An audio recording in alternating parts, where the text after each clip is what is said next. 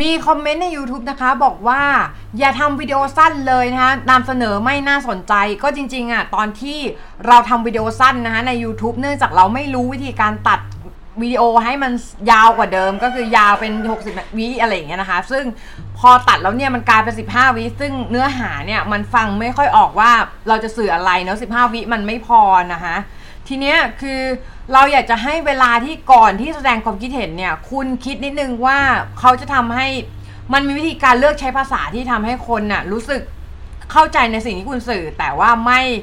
ไม่รู้สึกดาวได้นะ ก็คือหมายความว่า บางทีเนี่ยเขาอยากจะทำงานสร้างสรรค์ต่อ แต่เวลาคุณติแบบเนี้ยเนาะคุณติบอกอย่าทำเลยอย่าทำเลยอย่างเงี้ยเป็นไงคนก็ไม่ได้อยากทำคนก็บางคนเขาเลิกไปเลยแต่พี่อะหน้าด้านเนาะพี่ก็พี่ก็ไม่สนใจพี่ก็รู้สึกว่าเออ ก็ดีเหมือนกันก็เดี๋ยวทำปักบูให้ดีขึ้นนะคะ ก็ยังไงก็ขอบคุณด้วยแต่ว่าใช้เลือกใช้ภาษานิดนึงนะคะอย่าใช้